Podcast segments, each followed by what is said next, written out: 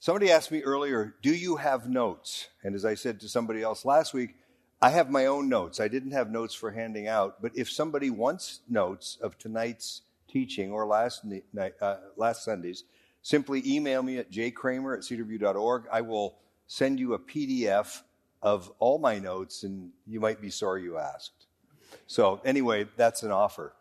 Last Sunday evening, we started a three part series called The Mission Field Next Door, and I, the title was The Landscape. And the idea was that we wanted to look at what is going on right here in our own country, in our own communities, in our own church. What are some of the statistics of things that are going on?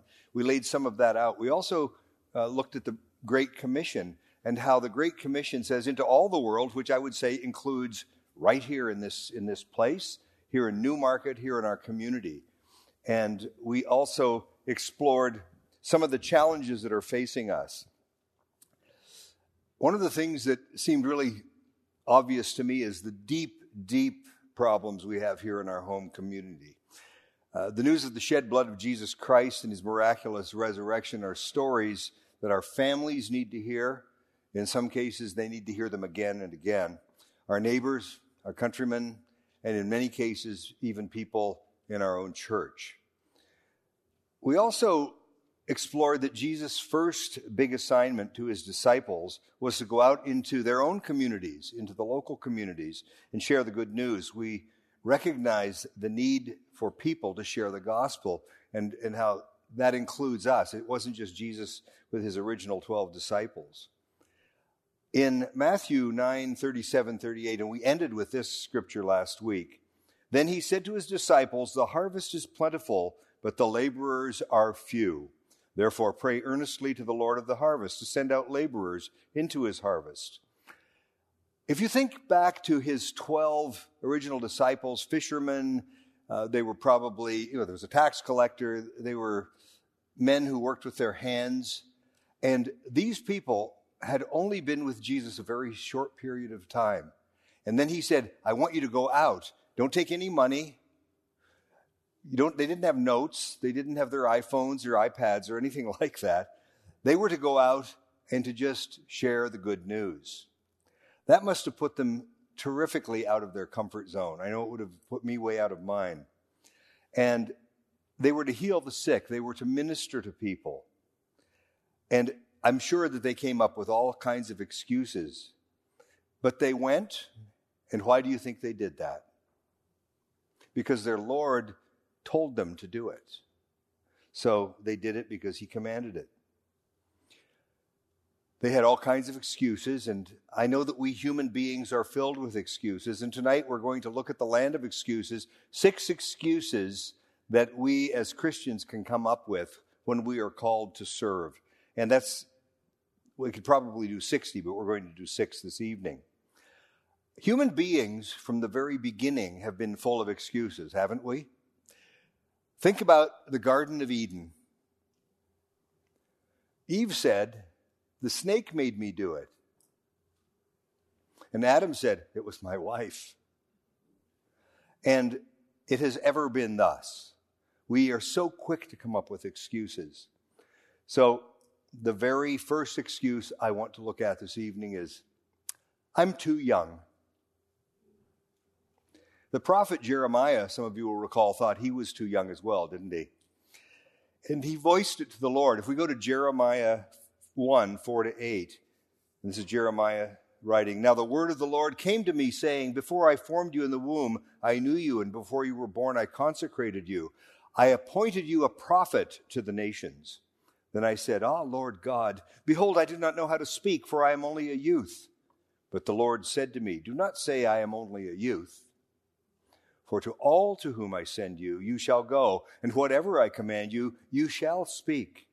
Do not be afraid of them, for I am with you to deliver you, declares the Lord.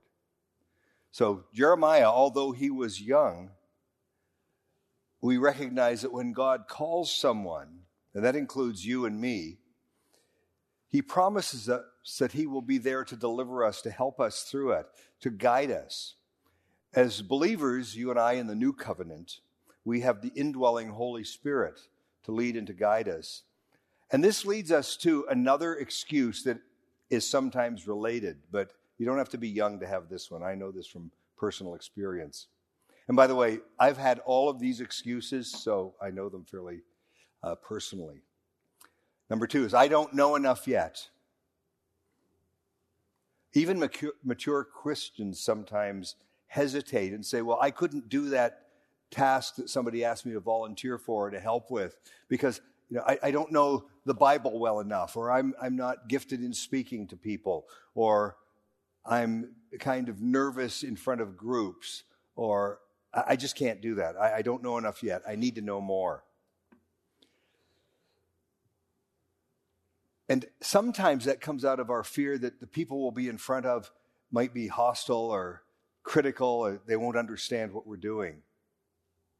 But when Jesus first sent out his 12 disciples to minister to their communities, even though they weren't experienced, he promised them and by association us in Matthew 10:20 that it is not you who speak, that's the spirit of your Father speaking through you.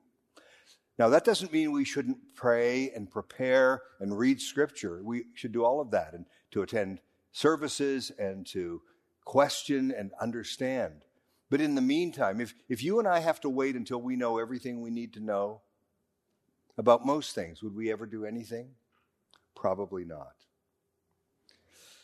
Get, fa- get used to the fact that you will never know all you need to know. You will never understand adequately in this life here on earth the power and beauty of our Lord and the gift of salvation that He has given to, and His awesome grace and mercy and justice as well. We have the indwelling Holy Spirit. So there's a bit of a theme here. We have the indwelling Holy Spirit as Christians. And so when we are in situations, rather than letting our egos get in the way, I don't know enough, why not say, Holy Spirit, guide me, help me, help me know what to say? Get out of your own way and God's too. That's one I need to remember. Number three on my list is fear of rejection and lost relationships. This is people pleasing. And what an idolatrous fear that is. One teacher I heard refers to it as the God of pleasing others. If we are so interested in pleasing other people and making sure we don't hurt anybody's feelings or create some sort of disagreement with them, if we make that our excuse, then we are putting them before God.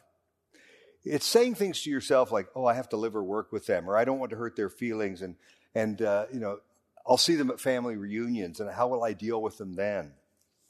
And while it is true that we want to maintain good relationships with our unsaved loved ones, colleagues, neighbors, isn't it important that we keep our priorities straight? This would be yes. I think it is.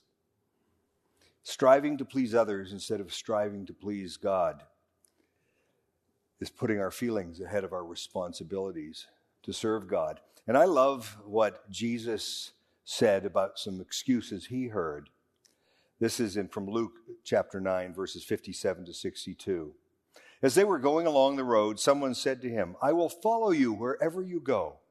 And Jesus said to him, Foxes have holes, and birds of the air have nests, but the Son of Man has no one, nowhere to lay his head. To another he said, Follow me. But he said, Lord, let me first go and bury my father. And Jesus said to him, Leave the dead to bury their own dead. But as for you, go and proclaim the kingdom of God.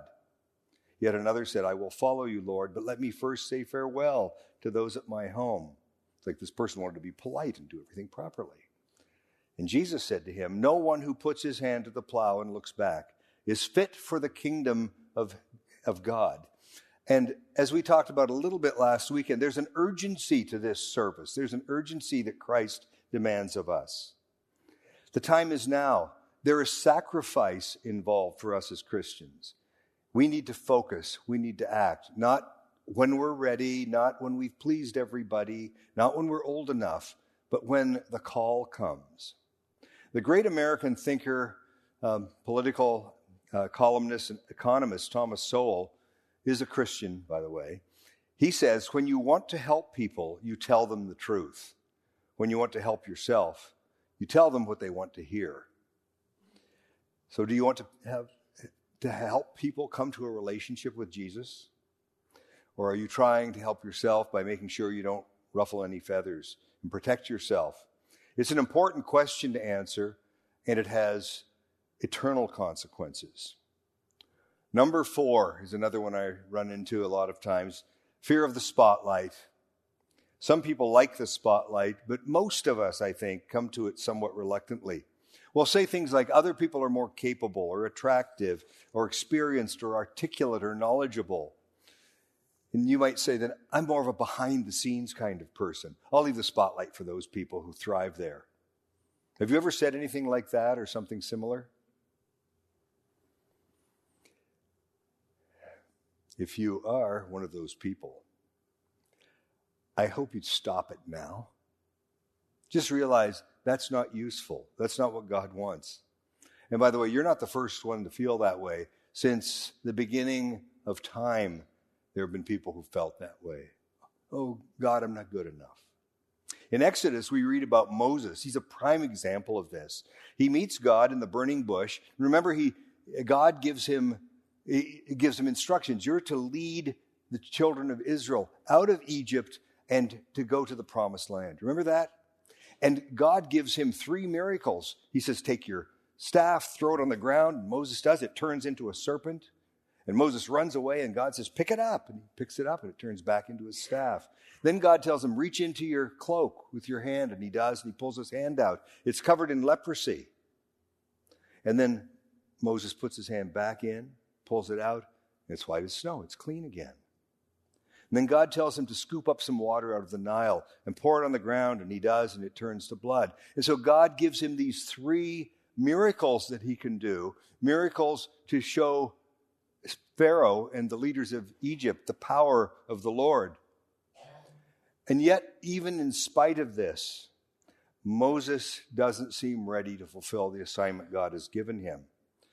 We're going to look at Exodus 4 10 to 16. Moses said to the Lord, Oh, my Lord, I am not eloquent either in the past, uh, past or since you've spoken to your servant, but I'm slow of speech and tongue. Then the Lord said to him, Who has made man's mouth? Who makes him mute or deaf or seeing or blind? Is it not I, the Lord? Now therefore go, and I will be with your mouth and teach you what you shall speak. But notice that wasn't strong enough for Moses.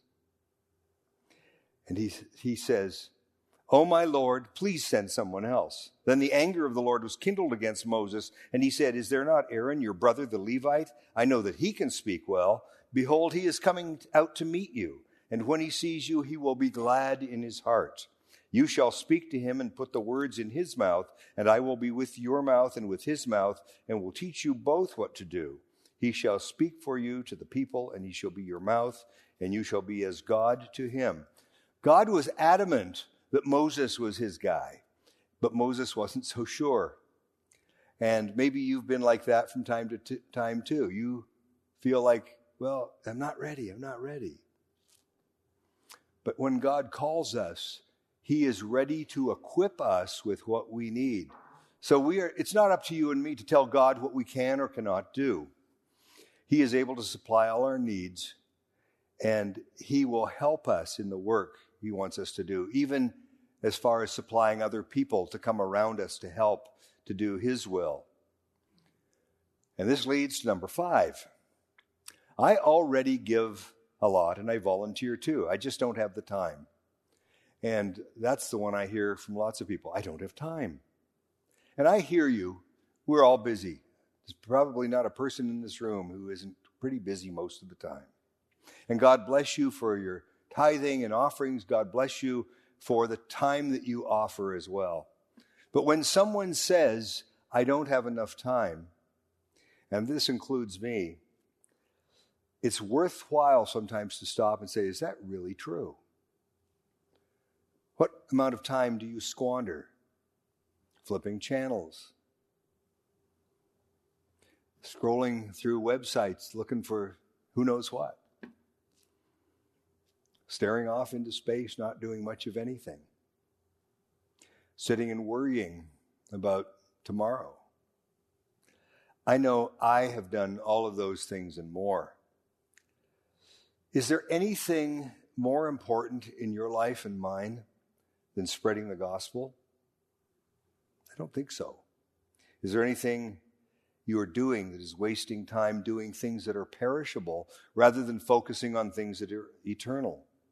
Many of us are busy raising families or paying bills, earning a living, advocating for our children or grandchildren. And I recognize these are all vital and important activities. We still need to ask, how can I do better? It's when we think we're already doing the best we can that we have room for major improvement, I think, in all our lives. To just do that examination of ourselves. Ask the Lord, how can I do better? Jesus reminded us of that in Luke 9 23 to 26, a very familiar cha- uh, passage. He said to all, If anyone would come after me, let him deny himself and take up his cross daily and follow me. For whoever would save his life will lose it, but whoever loses his life for my sake will save it. For what does it profit a man if he gains the whole world and loses or forfeits himself? For whoever is ashamed of me and of my words of him will the Son of Man be ashamed when he comes in his glory and the glory of the Father and of the holy angels.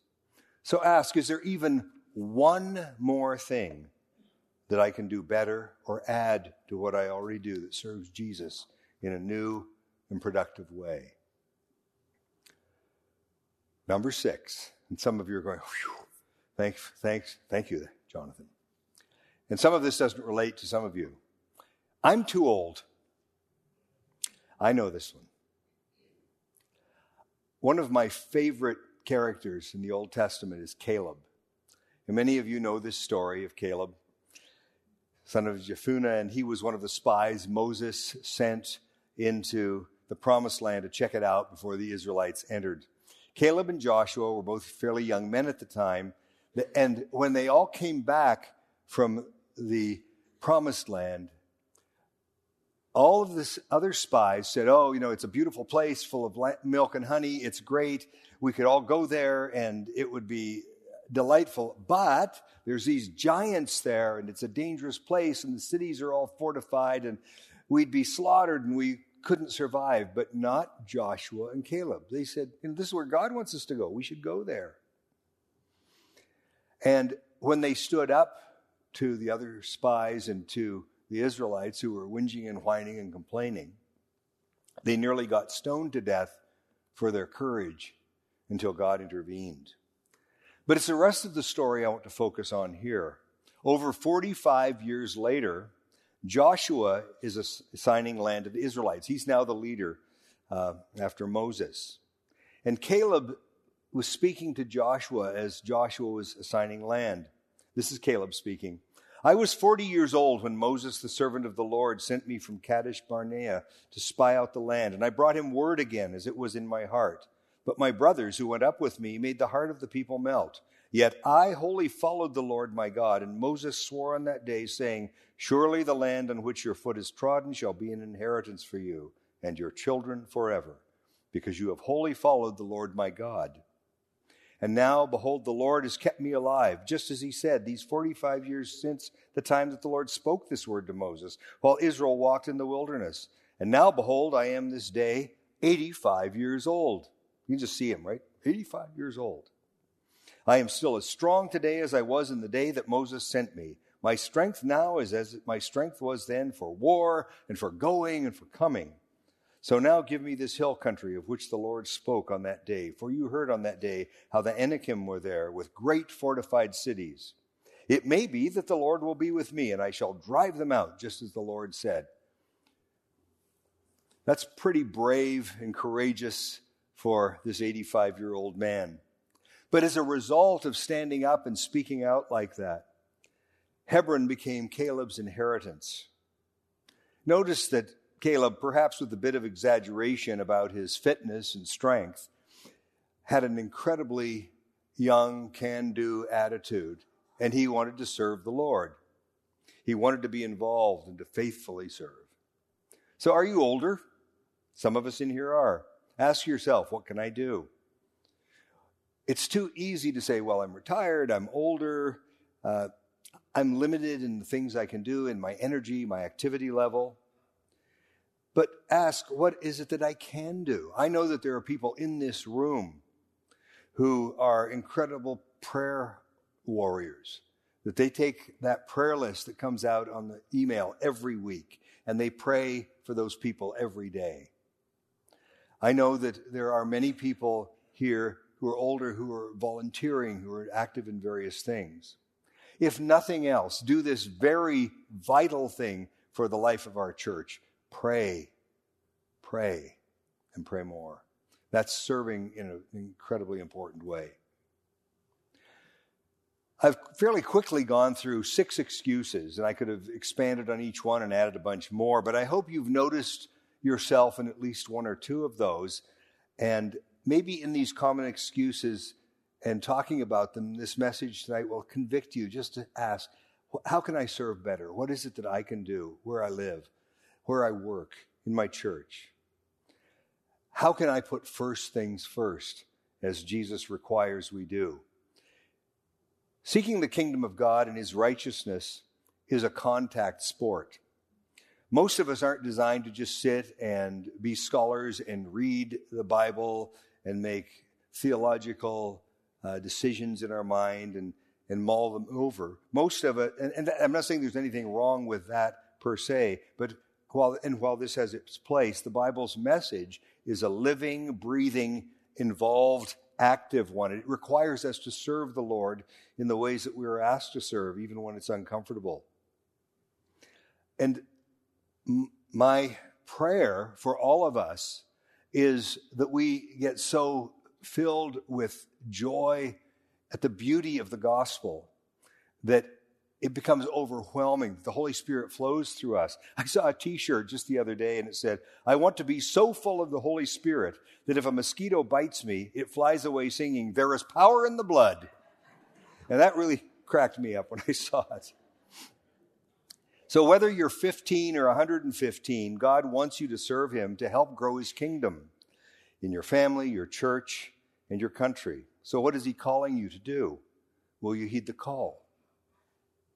Next Sunday evening, in the conclusion of this series, I'm going to be talking about some of the opportunities and some of the additional challenges that we have in the church, in our families, and in our communities.